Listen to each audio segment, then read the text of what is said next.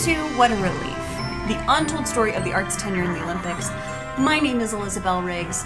My pronouns are she, her. And my name is Bernadette Sefik, and my pronouns are they, them. We did And welcome! Welcome. Welcome to the next episode. Oh my god, I can't believe you made it this far. Oh, you're really doing it. You're committed to getting the certificate in this weird course that we're teaching you at your fun community college. 100%. I kind of feel like our podcast is the perfect certificate in um like courses you have to take to be good at bar trivia. Ooh, You know that what I bar mean? trivia certificate you're working on. Just like there's like a couple of little niches of history that you kind of have to know a little bit about. Here's the thing, though, that does make me nervous. Sometimes, sometimes my sources are dubious, and so Elizabeth, don't tell them that. whose isn't? Okay, Amen, brother. we've all anyone that's gone to college has thrown in more than one source where they're like, "Good grief! If if this professor looks into this, even just one click into the internet." Oh yeah, I'm failed. I'm failed on this yeah. assignment, Yeah. but not me. There definitely. was a moment where I was re- researching something for one of our episodes, and I was reading an article from what I felt was like a good source, Uh-huh. and they were like, "So the people who broke this story um, was BuzzFeed News," and I like recognize that like BuzzFeed has like created a sect of themselves that is journalism. Sure. But I was like, oh man. like not not this. saying that they didn't like break the story, but just like uh, Were you worried? bummer. Were you worried that you were accidentally inside a quiz? I, like and I was yes. And like I like kept reading the article to like research, and at the end it was like, "You're a Carrie," and I was like, "This is the worst thing you could have told me." What does this have to do at all with what I've been looking at? Also, if I'm going to be any of them, I don't want to be a Carrie. Yeah, sorry. She's got big, you know, pick me main character psychosis energy. Hmm? Not a fan. Anyways. Now that we've divided the audience, let's dive right oh, into it. oh no, are you a Carrie? Oh no, I'm not the audience. Oh, okay. I don't, I, I don't know what the audience actually thinks, but I like to think we got a heavy and equal line that runs A down the middle. split. Big pro Carrie. I mean, statistically, it's going to be one in four. So for anyone that watches Friends, it's one in six. Yeah. Wow, math is easy, and stats and and information. And anyone uh, who is a big fan of the Olympics is one in 32,000. Eh, wow. Welcome to our Sex in the City uh, meets the Olympics podcast. The crossover event that no one wants, And that we barely want. I, I I'll offer. I don't want. You want to know why?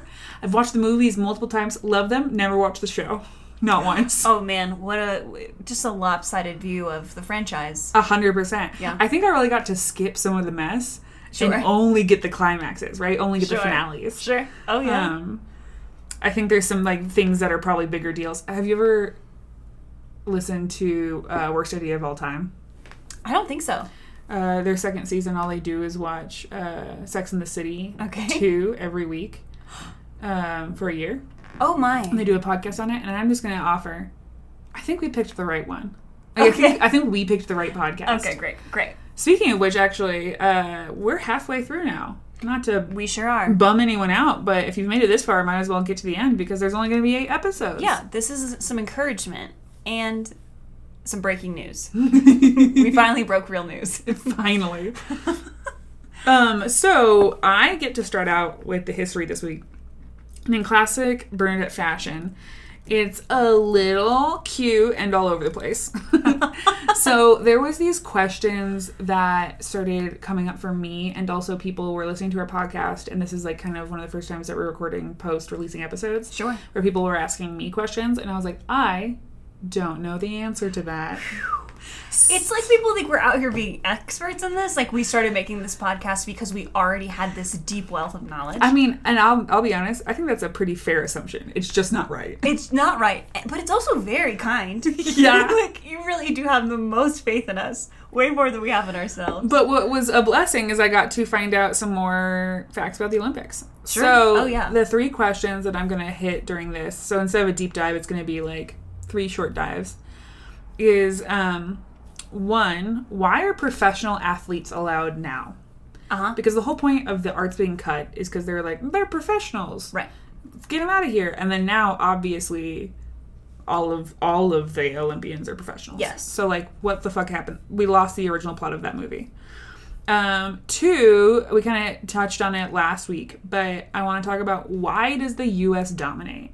Truly. um and kind of like that energy because i i in watching it for the first time this year was just kind of surprised like i just kind of figured that our nationalism and kind of the us's energy i makes it feel like we're always number one Right. when i was watching these olympics and i was like oh no like we're always placing oh yeah. it's pretty crazy Yeah, yeah, yeah. Um, so i'm going to dive into that and then i just want to do a little segment on weird sports Please. because it's been such a hype about the sports that they added this year that I was like, what are some fun ones that they've added over the years? Oh yes, please. Yeah, that this sounds great. Okay. What a fun potpourri I know. of, of just things I also have been wondering about. I was thinking about the the amateur uh, Yeah. argument today. So well, yeah, especially because if we're going to try to get arts back in the Olympics, we got to know where we're coming from. we got to dismantle the crappy straw man argument that they were throwing up to keep the arts out. Amen. And it's happening here today. Take it away. Oh, thank you. So, um, the Olympians needed to be amateurs, as we know. That was like the original construct of the Olympics by Pierre de Coubertin. Yeah. um, they had Olympians had to be amateurs, and what that means is you were not paid for sports. Um, I specify this like there was a uh, f- French dude um, who won two medals in something like crazy off to the side. I think it was like swimming and shot putting or something. Oh. But then they found that he got paid once for a game of baseball in college, and they stripped him of, of his medals. Oh my gosh. Yeah. That is so sad. They were like in it. So that's what that professional means is that Right. you have ever been paid. Um, there's a lot of people who I think like in the arts community who are like, I'm not a professional. And I'm like, I sincerely doubt that because we have all been paid $20 to do the worst theater of our lives, Yep. which means we're all professionals. And you heard it here first. I'm like, do I want to be a professional? It's too late, bud. Ah, with too twenty dollars in my pocket. Yeah, it's it's a hard knock life, but it's the dollars truth. in my pocket that the guy that directed the show was like, Are you sure you don't want me to keep it, but I'll buy us all pizza? I was like, Nope. I I really want twenty dollars. I'm lactose intolerant and I've got no gas in my car. I was so broke at the time. I was like, I'm so sorry. No. Did I'm he not. really offer that? Are you Yes. kidding? I thought like, you were joking. Would That's that he's like, would that be more fun? And I was like, No. It wouldn't. you were offered twenty dollars to do something, and then that man said, "What about feeding me pizza instead?" Yeah. Oh my I was god! also like, who here is gonna eat twenty dollars worth of pizza with this ragtag ensemble of, of people that are all spread way too thin, are too busy to ever like hang out outside of the show? No. Anyway, Oh take the money. God. Take the money. Sorry, that makes me so mad. Yeah. I always say that art's like what we are paid is never what we are worth, but sometimes it's like a code of confidence of like what I spent time wise on this show was probably like whatever a grand and you gave me 50 bucks but Mm-hmm. Yeah. at least that 50 bucks says thanks It's just something to walk and away so what with. he said is not only no thank you but um m- care, pizza care to give it back? And I was like, no. oh i'm gonna mark okay so that's what it means to be a professional Great. uh, you forgive pizza. Um, and then when that changed was in the 1970s. Uh, the Olympic athletes at the time could not accept endorsements or prizes, and professionals were not allowed. So eh, you couldn't be a professional up until 1971. Now there was a specificity of that's when the Olymp- International Olympic Committee allowed people to get sponsorship, but not quote unquote be professional athletes. But that just raises the question of what do you mean by get paid for sports then? Like, A hundred percent. yeah. So what they're what they're thinking or what they're saying is that you are not like in the US for swimming. You are not going to a swim meet and then that venue is paying you money for the tickets that are sold. Right. Just Nike says, "Hey, here's a shit ton of money. Wear our stuff. Do whatever, bro." Right? Um, so that was then allowed, like in in kind. Yeah. So sponsorships were allowed in 1971, and then in 1986, that's when professional athletes were given the permission by the International Federation to compete in every sport in the Olympics. Now, I'll tell you a little bit of why. Um, it's kind of the same energy of when the Arts and Olympics were like everyone was professional anyways Sure. um, what was happening and it was kind of i mean this is this is funny to think about at the time but it was kind of um, an energy to try to get it more uh, diverse and equitable Sure. so when before sponsorships were allowed before professionals were allowed the only people that were able to participate were one countries that prioritize the olympics and two wealthy people because if you think about it to get good at a sport you have to be wealthy enough to not have to work all the time Right. have uh, the money to maybe hire a coach Yep. uh, the money to buy all your equipment, the Mm-hmm. money to train, and you once again like you have to have leisure time. The fees is very expensive. alone. Yeah, the fees alone, the gym memberships, you get it. Um, so it was just like a bunch of wealthy club people Yep. that were in the Olympics, and then two, there was this giant discrepancy in between countries that were like allowing like kind of backhandedly uh, paying athletes and the way that this would happen and they pointed towards like very specifically soviet russia. Um, and i believe uh, china at the time where they would place the athletes that they wanted to compete in quote unquote cushy jobs so for instance they'd be like you work at this factory but you're going to work in like this cubicle over here in the corner and no one will notice when you're gone Okay. and Wow. then they would pay for coaches so they're not paying the person but Right. they're setting it up so that that person had the resources to do all the things necessary right Which not is still transferring value to someone. 100% and resources Yes. it may not be cash money Opportunity. Right. but it's it's all the things that money provides Sure. Just opportunity time leisure um yeah training all of that Yeah. so the Olympic Committee was kind of noticing that like that was happening. And so they were like, all right, once again, like this is happening whether we Yeah. want it to or not. Um and so the tensions were rising and then a big reason why in 86 it just kind of full broke um, because they were like let's leak some like energy into the sponsorships was because of obviously televising the olympics Sure. because um, before it was just like you know countries won medals and everyone wanted to hear about it back home and like that was exciting Sure. but it didn't need to be a spectator sport or it didn't have to be honestly very interesting sure. Um, and then TV was created, and then TV became popular, and then TV became profitable, and uh, suddenly commercial like time and energy was really big, Oh, right? yeah. And so the Olympics are like, we can sell higher commercial time if we get big stars. Of course. And big stars come when they're professionals. So that's honestly just like what broke it, um, which I, of course, it did, right? Yeah. Of course, it was money. Yeah. Um, and commercial because like they were watching basketball and football do what they do, and they were Right. like, "Oh, can I please?" Oh, yeah. Um, which was there's some interesting facts about like when that first happened, football and basketball were a little nervous about um, their own ratings. So like football would only let kids under 23 that were in the league go participate in the Olympics. Hmm. Weird and specific. Okay. But then you infamously get America's quote unquote dream team, which had, you know, like Michael Jordan, uh, which was like really what set them over the top, right? Sure. Like they started professionals, they got the American basketball dream team, and everyone was like, oh shit, the Olympics are so fun to Yeah. watch. Oh, so sexy. So sexy. Yeah. Specifically Michael Jordan. Yeah.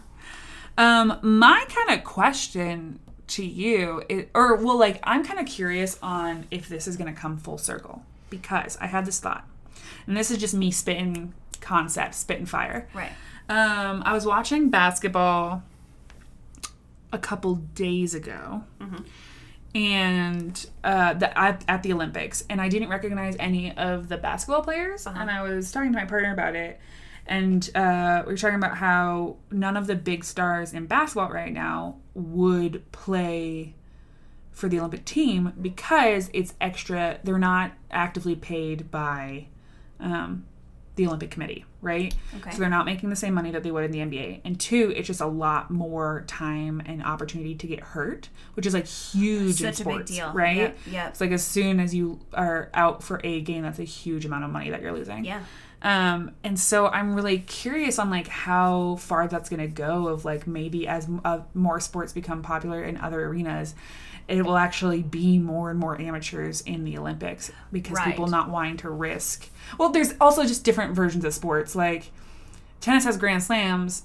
And like swimming has championships, but like the Olympic is is the goal. But for basketball, I wouldn't say like a gold medal is the goal. Right. Absolutely. Right. It's not the pinnacle of playing that particular sport. Right. Yeah. The pinnacle is the World Series or Yeah. the Super Bowl. Exactly. Or which uh, football. I'm curious if we're going to see that with baseball. Just like once again, more Sure. opportunity to injure yourself or Yeah. to get tired out and not play. I will say I I know like American baseball is so huge in America, but like n- like there then you got the factor of like other countries aren't all playing the same sports. Totally. So then it's like we could get all kinds of fun like weird different sports in on this, but also n- every country isn't going to have a baseball team Yeah. to submit to play baseball. Yeah. Like it you know, which then not every can- country plays every sport anyway, but just something to think about. but so then, like, I think the U.S. would stop submitting their top players, or like top mm. players would be less interested in going because there'd be less prestige in winning. Sure. Um, Yeah. Like if there's only whatever, you know, like 8 Mm-hmm. other teams. Right. I don't know. It's fascinating. It was just something I was contemplating. I was like, I wonder if like the Olympics are around long enough, then maybe actually more amateurs. Like we'll ha- we've had a ramp up of professionals, and then it's kind of coming down. Right. But you there's just not there's no way that every sport will go through that at the same time. So you'll have some So sports where true. it's just like the most talented person on the whole planet is here to play this game, and then you'll have other sports where it's like, some of the faces you think you might see here tonight, they're not here. not here. So we got these other people that love Which makes sport. sense why they make such a big deal out of gymnastics and swimming is mm. because like this is the number one opportunity for them yeah. to become like household names in their sport. 100%. Oh, all right, all right, that makes sense. We love it. I can't wait to just grow older. keep an eye keep an eye on the old thing. Sounds exhausting. all right, second question: Why does the U.S. dominate? Uh, this one is someone I found super interesting. Yeah. And also has another like it might change in the next kind of situation. Okay. Just like the last one. So. Uh, it's basically the U.S. follows a different method than everyone else. Mm-hmm. The U.S puts forth its athletes through basically, or relies on the collegiate system to train athletes. Okay.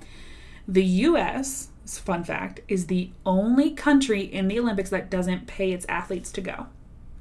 Okay. Isn't that sh- shocking? I am very surprised by that. it seems super weird. Well, Team USA has such insane sponsorships. There's a lot of money there. So, once again, like all the US, it's been privatized and corporatized.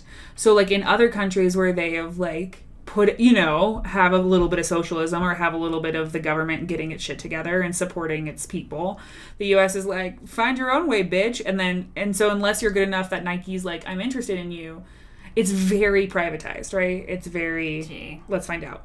But what this allows for is more contenders, which is why Yes. we're winning. So the US, since it relies on just individuals being trained in sports through the collegiate system, Yeah. and then once they get good in the collegiate system, like on their own, they're like, I want to go to the Olympics, right? And they go on that path. Mm-hmm.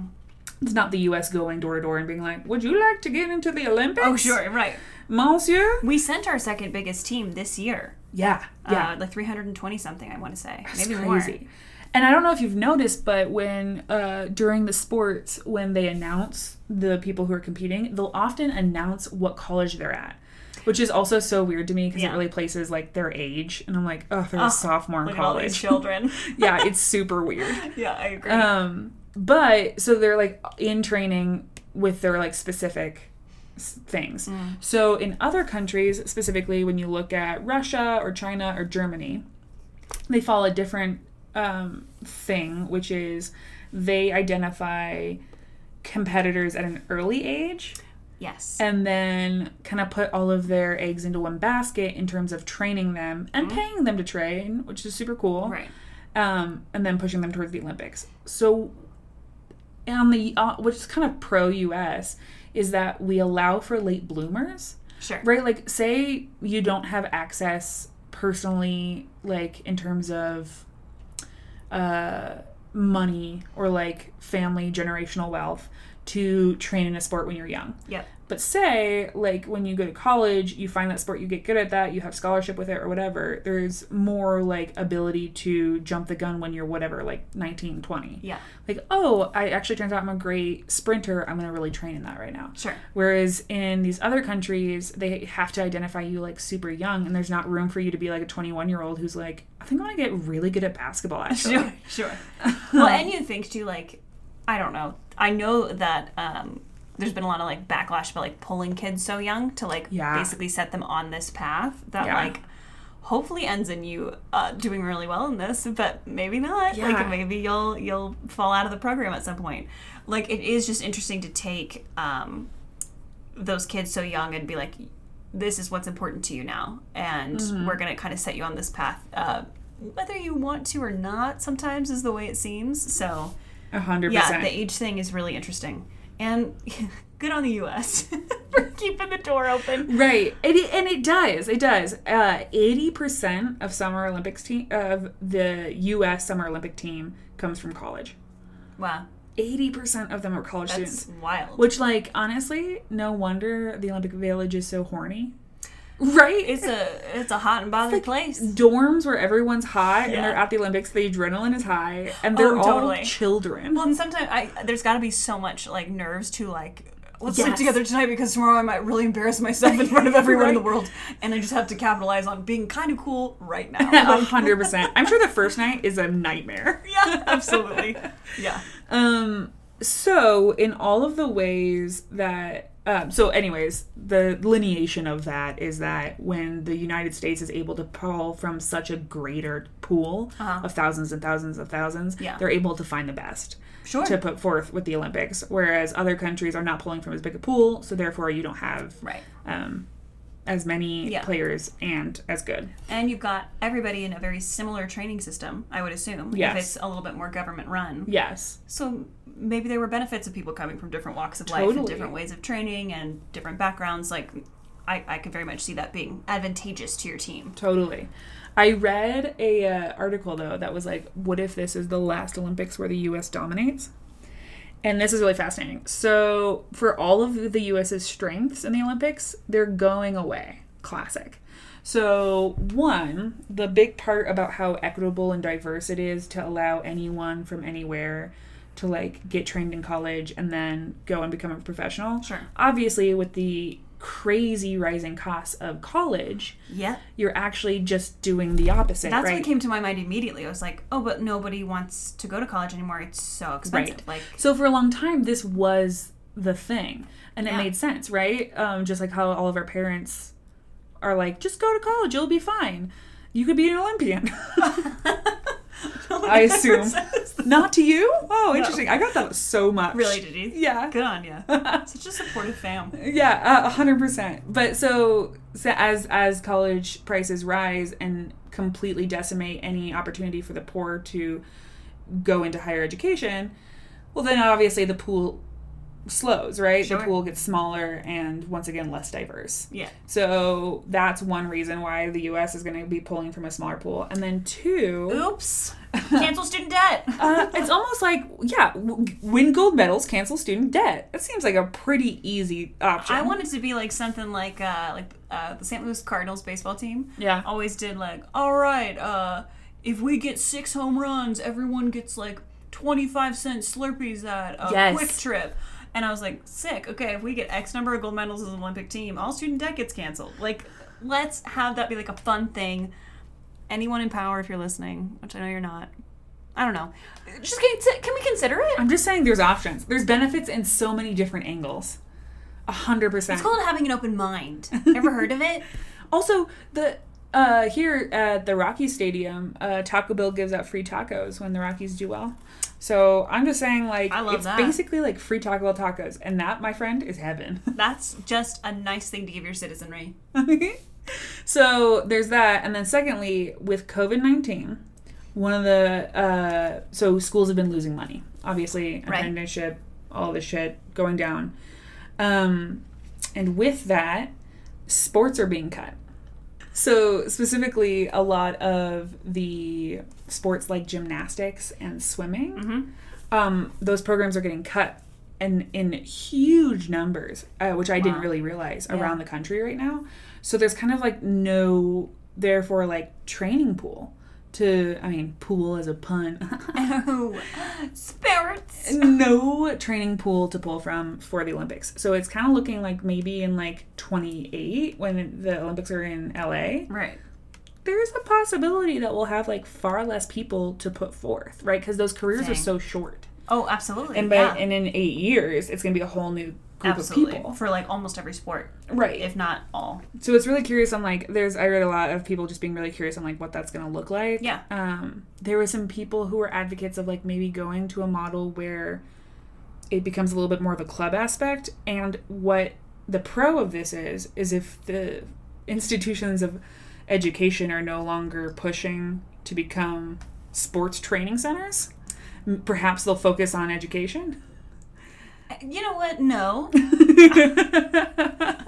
Don't get my hopes up like that. I know there was some there were some critics who were like, you know, maybe this is a good thing because if we create more of this club aspect or government aspect, like maybe the schools won't focus so much on sports and that will be good. Yeah. And I'm like with it, but then once again you're losing access locationally and Sure. you're losing um access in like communities that it's not a given that they would have like the first pull into club sports. Like we can Sure. already see club the, the sports that are club in the US right now are predominantly like wealthy and white. Mm. So, just some thoughts. Fascinating. Just some thoughts No. right there. Interesting to do some just light predicting of the future on this podcast. Light. I love it. But light. Very light. Uh, and then the last question. This one's quick, I promise, but it's so fun. Uh, what are some weird sports? What are they? so the sports that were added to this year Mhm. were baseball slash softball. Which is wild because those are different, but it's fine. Yes, well, fine. same field is why they care. Whatever. It's all about the money. Uh, just to be specific, this is not the first time it was in the Olympics. It was in the Olympics three Olympics ago, but it was dropped from two, and now it's back. So, baseball slash softball is back, and then they added karate, skateboarding, sport climbing, and surfing. And I know what you're asking. Why? Why? Uh, turns out they're trying to get a younger uh, viewer demographic. surprise, surprise. Yeah, uh, Almost like I don't know. It's because it's all broadcast. Whatever. It's almost like because we've got real world horrific problems right now and we don't give a shit about the Olympics or nationalism. And they're just like, hey, check it. But hey, check it. Hey, look, look. Remember Tony Hawk? It, not only that, but he's I don't know if you saw him, but he's like uh Oh, a narrating. sp- uh, spec um, commentator. yeah. There you go. So it's exactly the energy. You remember Tony Hawk If you don't remember Tony Hawk, go ahead and just stop this podcast. and go listen to the soundtrack of his third game because Tony Hawk 3 has an incredible soundtrack. and then come back to the podcast. right, and then fine, fine. Come back if you want. whatever. you might get lost in it. Um, and then uh, in so that's in uh, this year in Paris 2024. They are re-dropping baseball and softball, I heard that.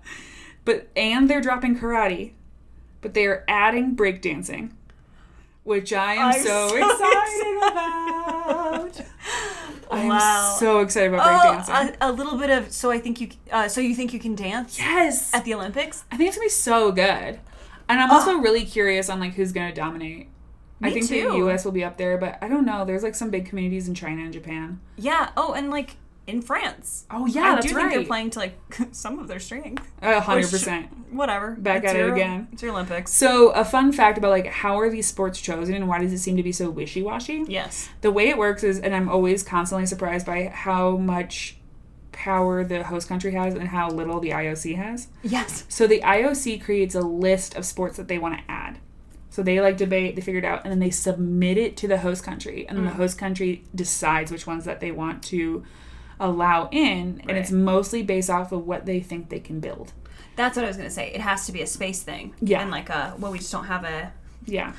a Velcro wall. Sorry. Sorry. so like yeah, so Japan was like, yeah, we can build a baseball field. Yeah. And They got um, a decent amount of baseball in Japan too. yeah, So. they totally do. Yeah. And but then Paris was like, fuck no, no baseball for us. But we do have a tiny little a tiny little square for some breakdancing. I Get hope it in they- here. I am always excited to see like where some of the settings are for the different events because they're usually like very interesting, and I'm excited to see some breakdancing in the streets of Paris, A man. hundred That's gonna be percent. sick. I'm so excited, and I'm Uh. really curious on what's gonna lay over for LA. I can't wait to do this podcast again in four years. Oh my god, this could be a four-year pod. That's actually really It's really cute. cute. because we just keep coming back to each other. That's like, actually so "This precious. Damn podcast kept us together through all of time. I'm gonna be honest. Call me. Let's do it. Call me. Because we'll be at such a different place and the world will be at a different place. But then, like, you know, it's all these limited runs. We do eight Yeah. episodes here, eight episodes in four years. I love it. it's the exact amount of commitment that I can handle. Give the people what they want, but only in Small small Yeah. doses. Awesome. Um, so I want to give you just a couple of fun sports that were around at some point, uh, just like how we see the wish-washiness of today. yes. Uh, one, there's one that's still going on today. Didn't know about it. Do you know speed walking? yes, speed walking is fascinating. I am shocking that it's an Olympic sport. it's hilarious. It's so fun. One of the rules is you always have to have one foot on the ground. Yes, That's how they classify it as walking. I love it. Yep. I just I just saw some pictures and it just looks like a little crowd. Also, because like obviously they can't go that much faster than each other. I have genuinely thought about how intense the urge must be to break into a run if you're just like barely behind somebody and you're about to end your race. Like yeah. Eh, the amount of willpower you have to have to be a Olympic speed walker and not give in to like just run. You know, like I- that would be me.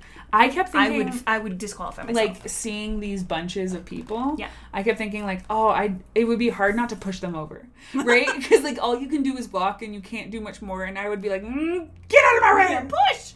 yeah. So it sounds like we would both uh we both cheat. yeah yeah. Cool. Cool. Cool. Uh, all right um this is probably my, one of my favorite ones did you know in the paris 1900 olympics Okay. there was the sport of poodle clipping What?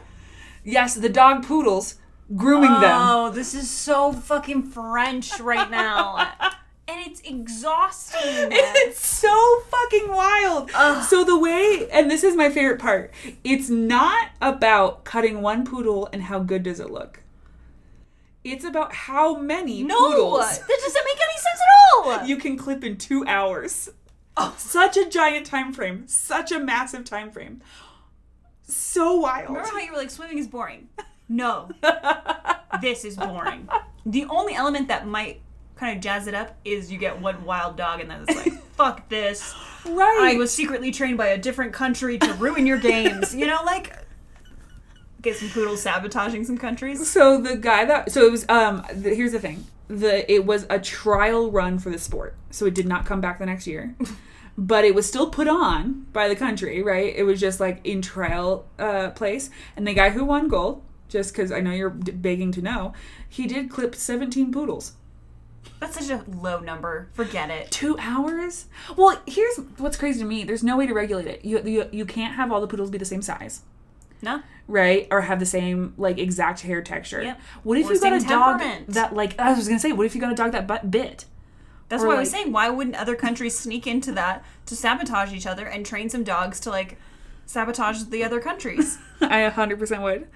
Oh god. It's so a very, very niche play there. also like what if you For like a get short, a short play. It seems like quantity over quality. Right? Yeah. It's not like like how does it the dog look afterwards? It's like Mm-hmm. is it just cut? Is it cut? is the hair on it? You win. I just feel like I, I am so certain that there are um, people that could shear more sheep in two hours than the dog thing. yes. That's why I was just like underwhelmed. That would be in- like if it was like a buff- bunch of rough and tough ranchers, like that Oh, would be gosh, interesting. yeah. But the Frenchness of like a poodle cutting ceremony. Ah, yes, I brought my best shears, yes. yeah, I hate it. French at all. No, and I and can I just say I loved it. ah, yes, the, the poodle. Scissors? Poodle. Yeah, yeah. fromage. Could I have a croissant? I am hungry after cutting so much pu- pudel. Oh I don't know if we can let this out. We are actors and we are showing that our accent work is uh, rusty. Are you kidding me? Mine's always been so bad that I don't even have any on my fucking resume. my accents are are. Have you ever seen uh, the Kermit the Frog doing accents? Oh, I don't know. He just says the name, and I feel like that very authentically. He's like, "All right, all right, here we go." Uh, Al Pacino. All right, that was my Al Pacino.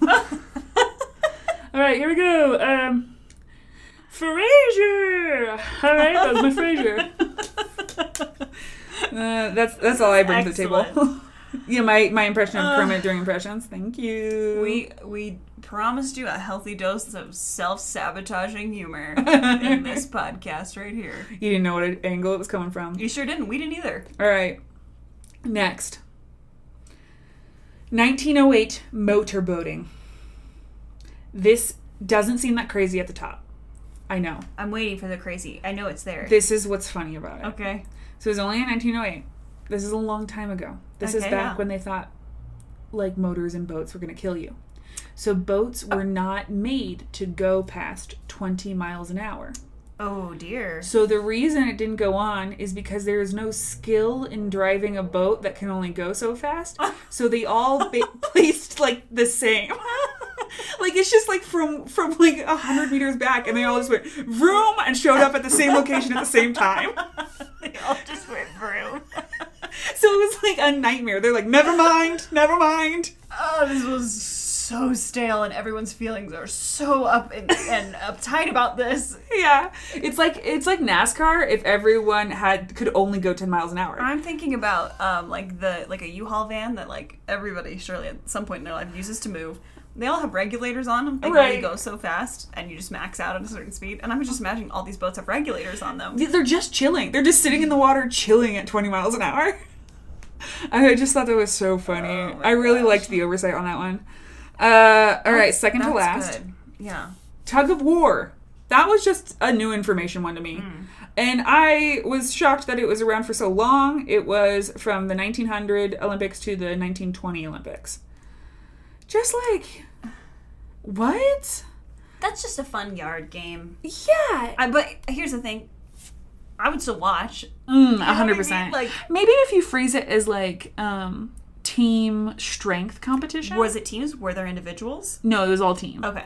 So like that's fun. It's like a strength, like a team strength building Yeah, one. yeah. Wait, I changed my mind. That one's not weird. That one's fun. I want it to come back.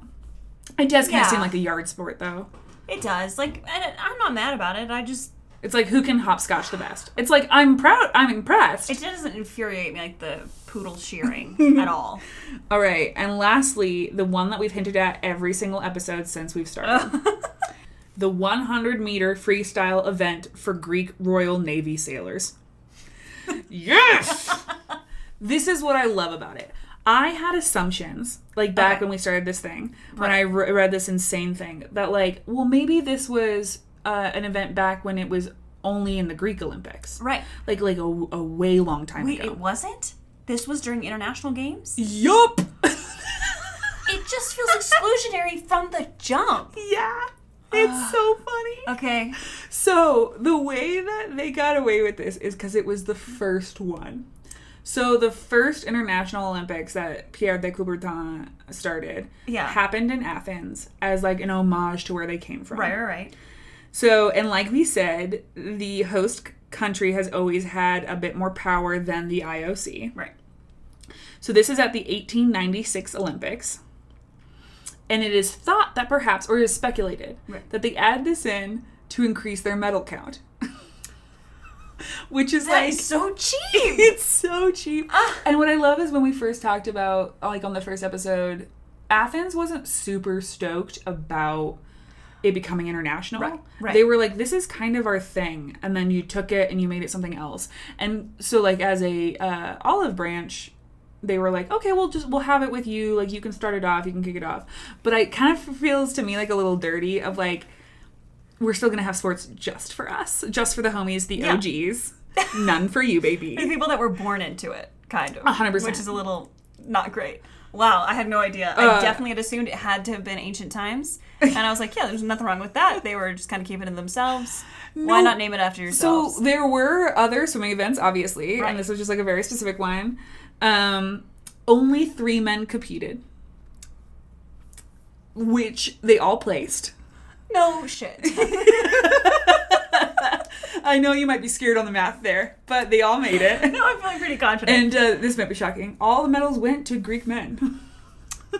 Greece really won all of those medals. no twists or turns in that story. Hundred Straight percent shot not. to the end. Um, the one fun fact is the guy that won gold in the 100 meter Greek Royal Navy sailor competition did finish a whole minute, a whole minute slower than the regular 100 meter men's swimming that year.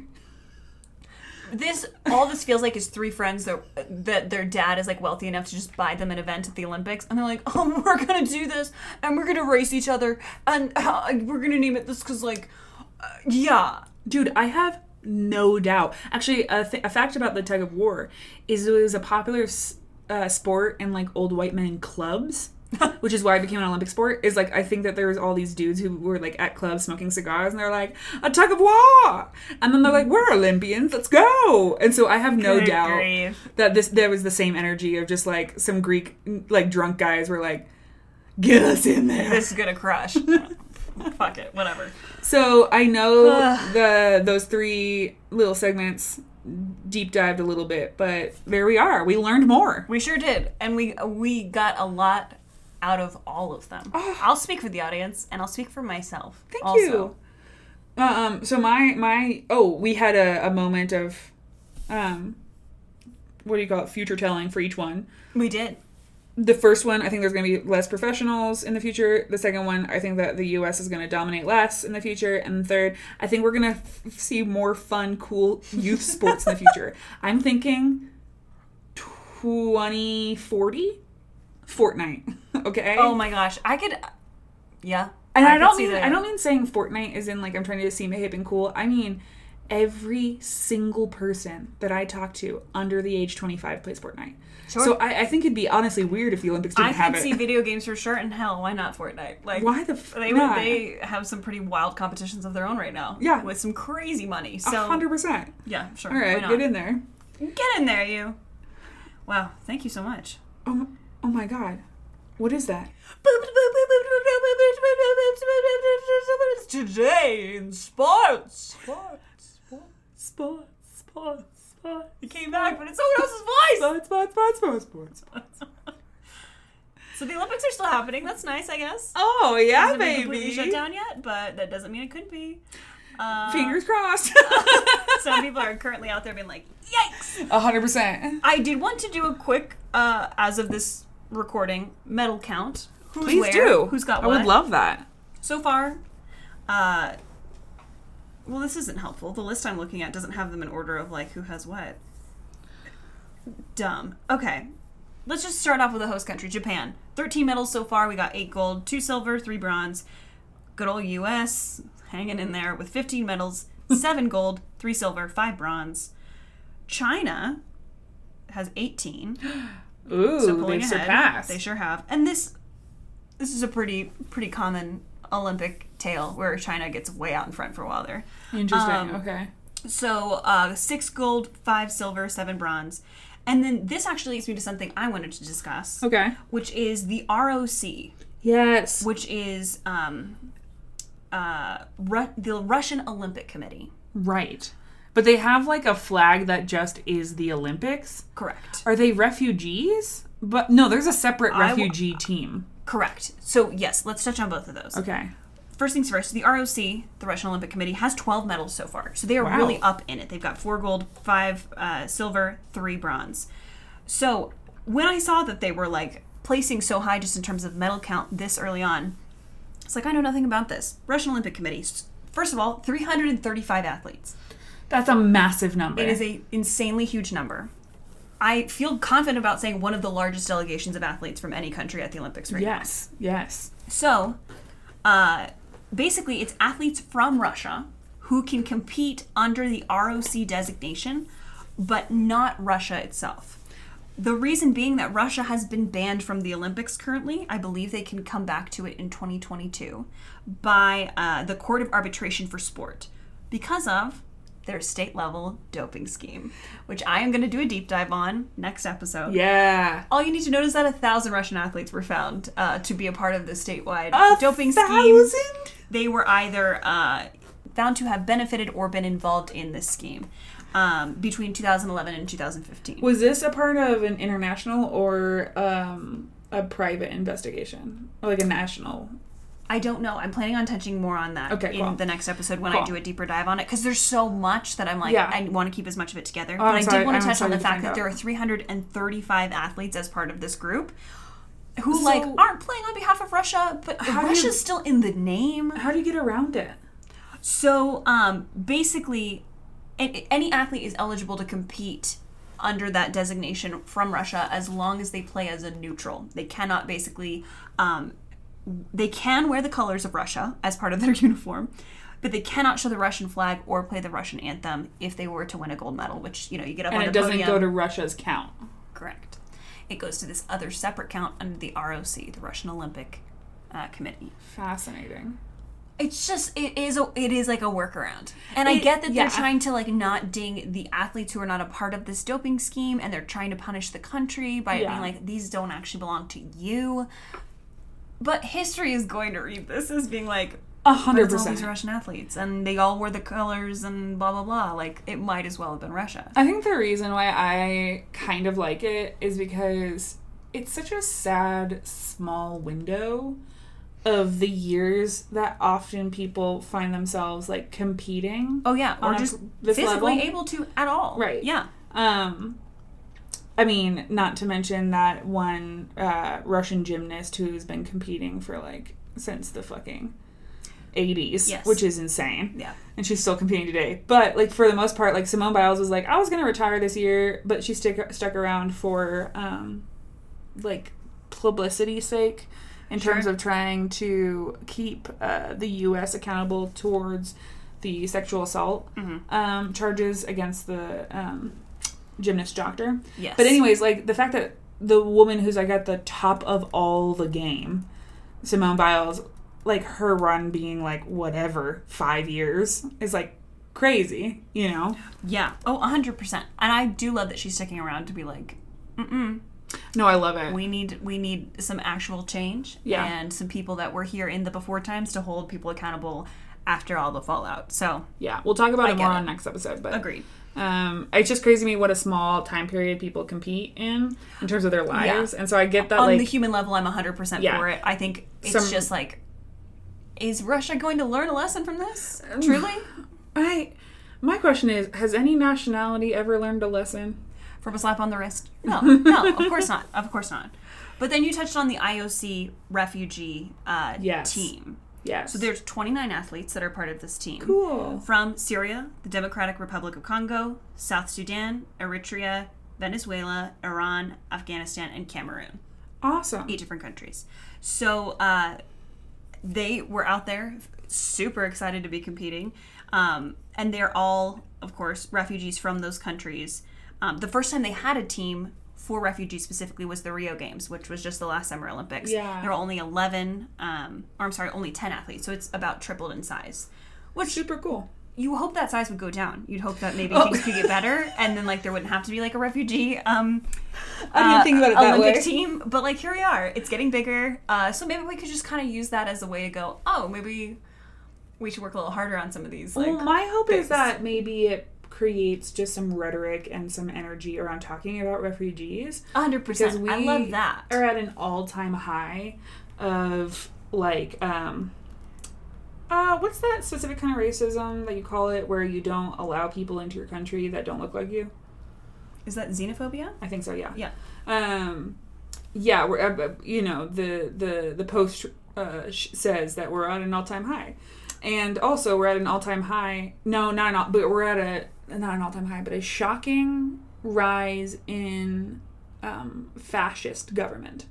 So Yeah. I think maybe the refugee number is going to go up, and so perhaps actually more energy towards creating space for them Yep. might be great. Absolutely. I think extending this opportunity to those people has to feel so incredible. And they have overcome more than athletes that get to be in their home country and feel very supported by a nation and all Right. this stuff. Like, I wish them all the best. I wish they would just dominate every event. No, but I'm with you. It feels weird to say, man, I really hope there's more refugees next year. Yeah, oh, totally. No, on the human level, I'm 100% for it. When you Once look at again. it as like holding up a mirror to what's actually going on in the world, it's pretty sobering that it's tripled in size. Yeah. Um, but anyway, those are two like uh, groups that are out there playing sports. yeah. Thanks One is like a bit of a question mark. The other one, you're just like, oh, all the best. Yeah. So, Fingers um, crossed. Yeah. Yeah. Um, so this is my first week of ever watching the Olympics. Um, I kind of once again just want to mention like I totally get that like fun camaraderie you get of having something on the TV like all day every day. Yep. You're like checking in about it, Yep. and I love it. Um, but as I mentioned before, I really thought you'd get to see more of the different sports, and you really only get like a lot of gymnastics and a lot of swimming, and you get all the qualifiers where other ones you don't even get to see like their medaling um, yeah. sporting events. Yep. Uh, and that's been kind of a bummer for me. Specifically, I think swimming is really boring. again, I'll say it again. And there's another reason why I've been frustrated with medaling recently is like, so there's all this energy around like Michael Phelps and like swimming as um, pulling in the best athletes and how they're so Right. amazing. When in reality, I'm not saying that they're not good athletes. Obviously, Right. they are Obviously. but there's just so much more opportunity for them to medal. So it just feels kind of weird to me that like Michael Phelps won eight medals, like that famous photo of him, right, wearing them all of them.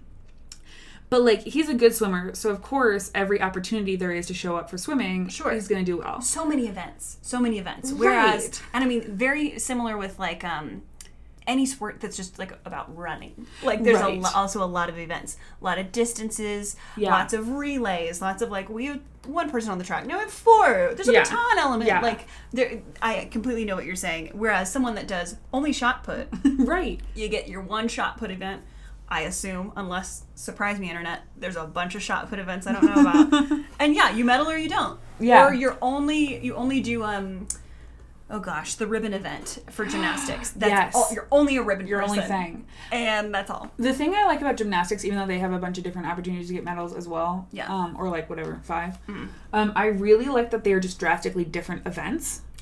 Being a great competitor on the floor is not going to necessarily translate to the bars, right? And so Yeah. they're like really showing up in all these different ways, Hundred percent. It's a very different skills. right? Each one, and it's incredibly impressive that one person can really master a lot of them, if not all. Right. So this might I feel divisive. I mean, I feel like I'm pissing off. There's going to be a whole sect of people who are like big swimmer people. But to me, like Michael Phelps, like can you do this in 50 meters or can and then you get another gold Right. for 100 meters? To me, it's like all right, the athletes that are the best at what they do in beach volleyball, right? To me, like their training, their intensity, their commitment is just as much. And if we were giving them as equal opportunity, it'd be like, all right, now the sand is wet.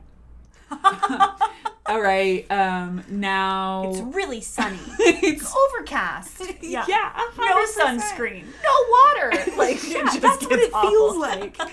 um, well, I was I was thinking about that because I was watching Beach Olympics this time. Yeah. And the reporter was like, "Yeah, it's only 80 degrees out, uh, but the sand is 113." My God. and I was like, that sucks. "What?" Oh, yeah, Oh my god. So all I'm saying is maybe either cut down on swimming events or give everyone else equal amount of opportunity. Right. Oh, absolutely. Yeah. Uh, but I, completely mean, agree. then then we're going into a month long Olympics, and I'm interested. oh my God. oh, those athletes would be so tired. Oh, so so tired to be like, it's really not worth it. I'm Like not- there is a point of diminishing return for us. Um, tell me the favorite thing that you've watched so far. Um, I've been loving watching just genuinely the sweetest thirteen year olds uh, crushing at skateboarding. Which, that was what I was gonna say too. which did also take me down a rabbit hole because I remembered growing up, there was like a lot of scandal around um, age uh, restrictions, like an age Yeah. um, limit. Basically, you needed to be a certain age to compete around gymnastics. Like you have to at least be 16. And they would, especially like Russia, that program would bring in just the teeniest, tiniest little athletes. Where you're like, there's no way that you're 16. There's just no way. Right. And the scandal and people trying to figure it out and like Should we even let them compete? Blah blah blah. So I'm, I'm super curious. This is a good fun So fact. there is some age stuff. Uh, the IOC actually allows each individual international sports federation to set the age limits Oh, for their sport. So the IOC doesn't have any say. Um, so there are no age uh, limits or restrictions of any kind uh, around skateboarding um, or surfing, which is also in the Olympics. Fun. Um, but gymnastics, you have to be at least 16, as I mentioned. Then there's boxing. Boxing, you have to be between 18 and 40. So there's also a ceiling. that that seems smart because you're just punching someone in the skull. I know, and they're just like, after a certain point, we have noticed this is bad for you, so Yeah. we're just gonna like call it for you. Yeah. Um, but it just kind of was interesting to me, like uh, uh, Sky Brown, who was one of the skateboarders uh, that is part of the Olympics on behalf of Great Britain, was 12 when she qualified Are you serious? to skate. Yes, and then was. Uh, Lucky 13 by the time she actually uh, competed. Oh, you're kidding me. That's so awesome. Then we've also got um, the woman that's competing that is uh, a bit a bit older Yeah. than the average age. Oksana. Chusovitina. Um, she is from Uzbekistan. Right. So I was wrong on the last episode, not Russia. She's from Uzbekistan, um, and she is competing this year.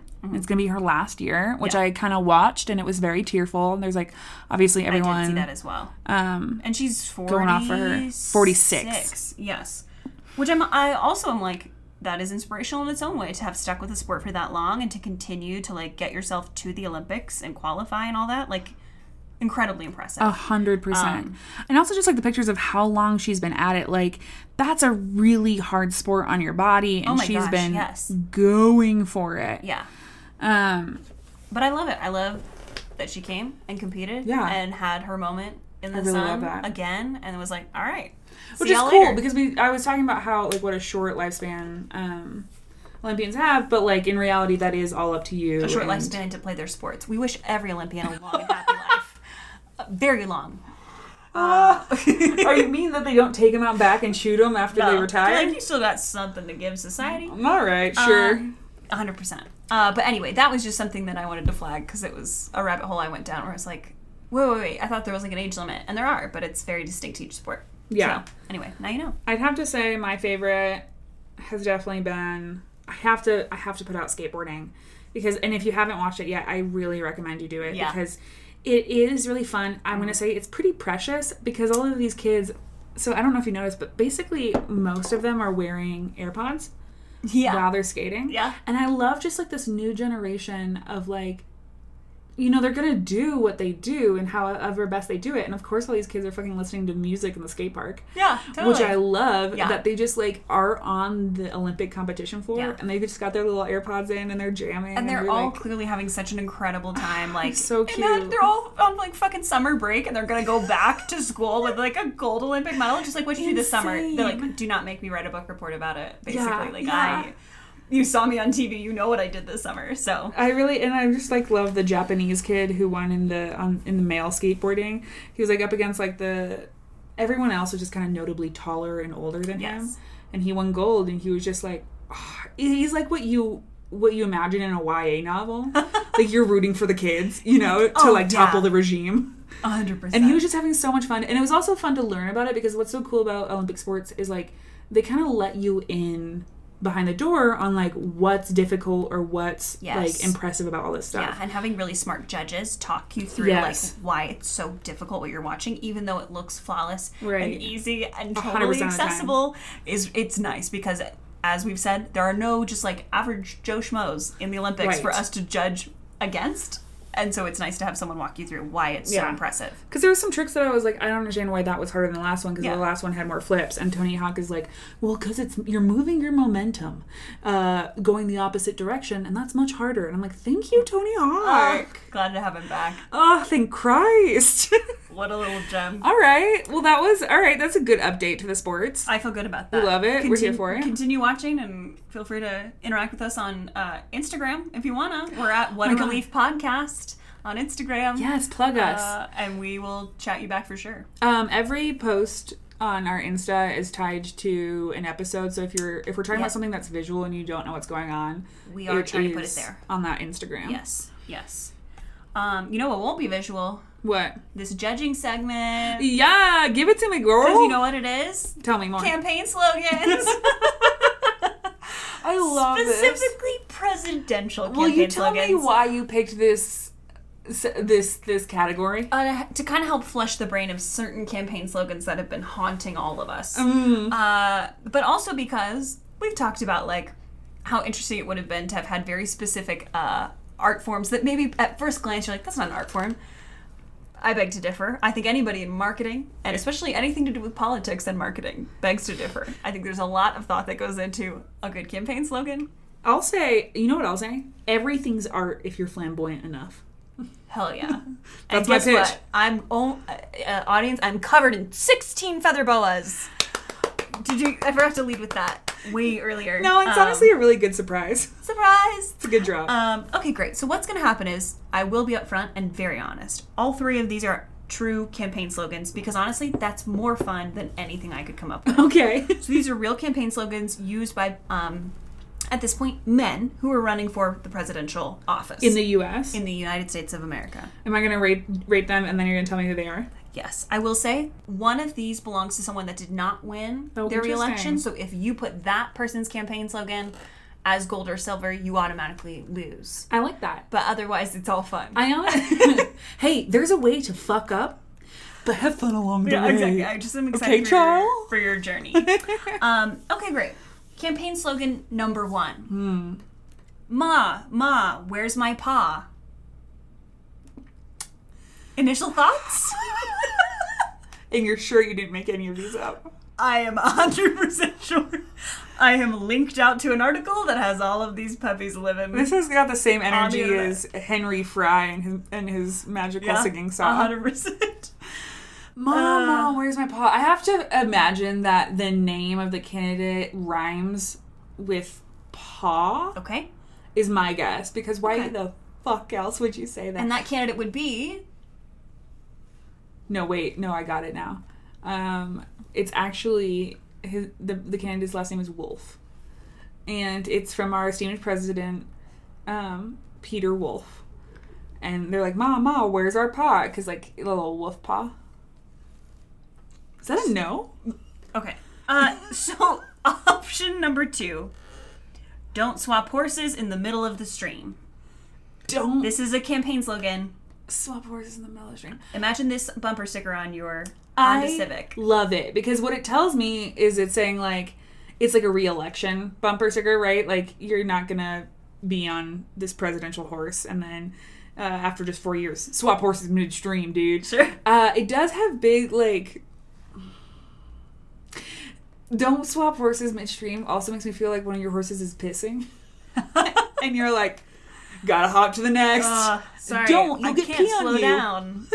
I'm the Pony Express. Yeah. That one feels real because I know that um, there hasn't been a lot of presidents that haven't been reelected. Mm-hmm. So if that was the loser, it would be like a small um, pot to to pull from. okay, I like that. Good deductive reasoning. Thank you. Third option campaign slogan Tippecanoe and Tyler 2. My God, why are these all so fantastical? I mean, I said anything's art if it's flamboyant, but these can I can I be honest? A little too gay. You set it up, and I said, let's knock this puppy out of the park. Tip Tippicatoo and Tippy Canoe Tippy canoe. and Tyler 2. Well, it doesn't sound good to write a slogan about tipping a canoe over. Jesus. I will say Tippecanoe is one word T I P P E C A N O E. What does it mean? That's that's I'm for not them here to to know. teach you history. I'm here to teach you about political marketing strategy. all right, all right, all right, all right. Okay, so we have Ma, Ma, where's my paw? Followed by Don't swap horses in the middle of the stream. okay. And third, last but not least, Tippecanoe and Tyler 2. Now, a president going by Tyler seems a little folky. It's very approachable. It's, It's very like- much, I'm just like you. Yes, but what I mean by that is like I feel like in olden days they wanted men with like a little bit of distinguished names. Like like you want to get have a beer with them, but like Abraham Lincoln is very formal. Whereas like now modernly Joe not Joseph, Correct. Joe Biden Sure. has that like, yeah, folky charm. Sure. Uh, so since it's old, I feel like maybe that he would have lost. All right, I'm gonna. Oh God, this is so hard. They're all so bad. This is my problem. It's not that they're all good; they're all bad. I don't want any of them to have won. In the eye of the beholder, okay? or the ear. Okay, I'm gonna vote. Do you want to start with silver? Bronze? Gold? So bronze is going to uh, Tippecanoe and Tyler too. Okay. I think it's catchy and it's got alliteration, which is good for a slogan. Yeah. However, it doesn't tell me anything about the platform. Okay. Um, I and I, I I assume that most other people listening to this, as well as me, doesn't know what Tippecanoe is. So if it's a slogan that's confusing, Yeah. not good. Of the time, though, might I suggest? That they knew what Tippecanoe was. Yeah. Well, fuck them. It didn't really age well, did it? Did Okay, it? So that's you're giving bronze to option number three, Tippy Yeah. Canoe and Tyler two. Okay, silver and gold. Uh, this is hard because I think that the horse midstream one is very like practical and it tells me about the campaign, which Right. it to me is like a good slogan. Right. But Mama, where is my paw? Ma, ma, where's my paw? Question mark. Yeah, that one is so fun that I want to say it to myself like alone, which is like that's like a good slogan, right? Like it's stuck in your head. Yeah, yeah, like yeah. a good It's song. got a good Ma, hook. ma, where's my paw? Yeah. Um, once again, it doesn't tell me anything Oh, nothing. about the. nothing at all. All right, I'm getting, I'm giving number one to Mama, where's my paw, and Okay. number two to changing the horses midstream. Option number one, Mama, where's my paw? is gold. Don't swap horses in the middle of the stream is silver. At number two, Tippecanoe and Tyler two, bronze. Yes. All right, let's reveal. Oh no. So your gold was given to Mama, where's my paw? This was the campaign slogan of James G. Blaine in 1884. Uh oh, I don't recognize his name. Blaine was referring to the child that his opponent, Grover Cleveland, had supposedly fathered out of wedlock. Whoa. He lost to Grover That's Cleveland. a dirty campaign slogan. what you will like is the retribution. He lost to Grover Cleveland. Then Grover Cleveland's backers added the line, Gone to the White House, ha ha ha. So it's now, Ma, Ma, where's my pa? Gone to the White House, ha ha ha. Oh my god. Talk about folky. Oh my god. So I did the ex- I did lose because I did give gold to the one that lost. Unfortunately, yes. Um if I had known that it was like a mean one, I probably, you know, like obviously those rarely work. But can I just say, I love that he was all or nothing. Oh, they went after his personal life. They were like, that. let's get dirty. Let's Right. get kids involved, which is usually That makes me a feel no-no. like he what he didn't feel like he was gonna win or like he Oh, wasn't yeah. doing well. So he's like, let's really double down on this wedlock child he sure- situation. he sure didn't win, I'll tell you what. uh, okay, so you gave the silver medal to good old Abe Lincoln. oh yay! This was his reelection uh, campaign slogan in 1864. His slogan for his first presidential run in 1860 was "Vote yourself a farm." Practical man, a very practical oh, soul. that's so cute. Um, Speaking of folksy, I know. get yourself a farm. He stayed on brand through and through to the end. I like so when I thought of why change horses midstream, um, I was thinking like stream was going to be something like like the country was going through something. Uh-huh. I'll say it. It's pretty undermining considering the country was going through the literal civil war. Oh, absolutely, Like- absolutely. Like the, like that's not a stream. That's a that's a hurricane. Right, don't change horses in the middle of the sea. yes, absolutely. yes, a hundred percent. Uh, yeah, that might have been a little bit more on on brand. Clearly, he was like, no, no, it's no way that's that bad. It's pretty bad, dude. Uh, okay, and then you gave bronze to William Henry Harrison for his 1840 campaign. Um, William Henry Harrison was the hero of the Battle of Tippecanoe, and John Tyler was his vice president. well, that's fun.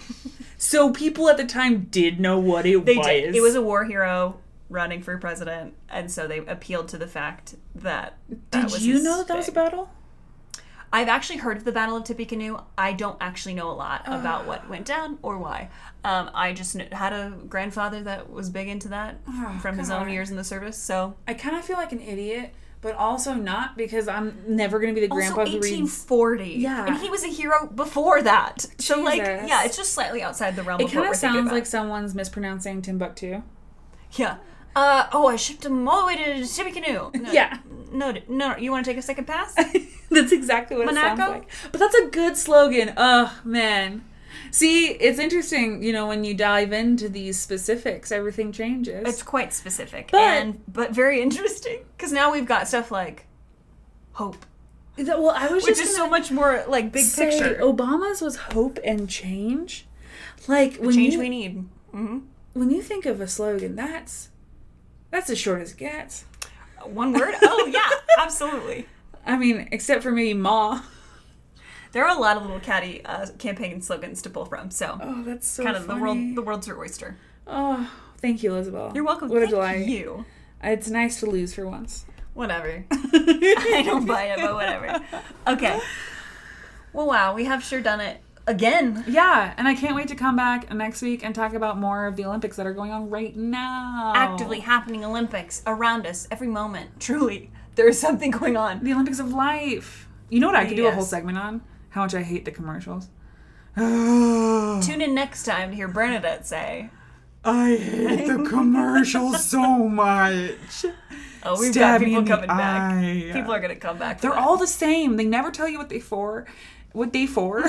They never tell you what they for. and I want to know why is that good advertising? It's not. It's not. Oh, all right.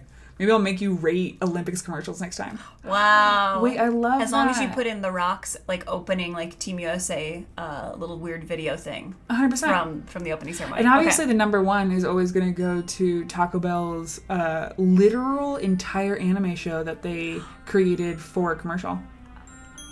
There's come back so next much time. back. Okay. As we always say, Put your Olympics in me, and I'll put my art in you. and that baby, that's that's con- consensual full circle team teamship. welcome, Welcome and goodbye. welcome, and goodbye.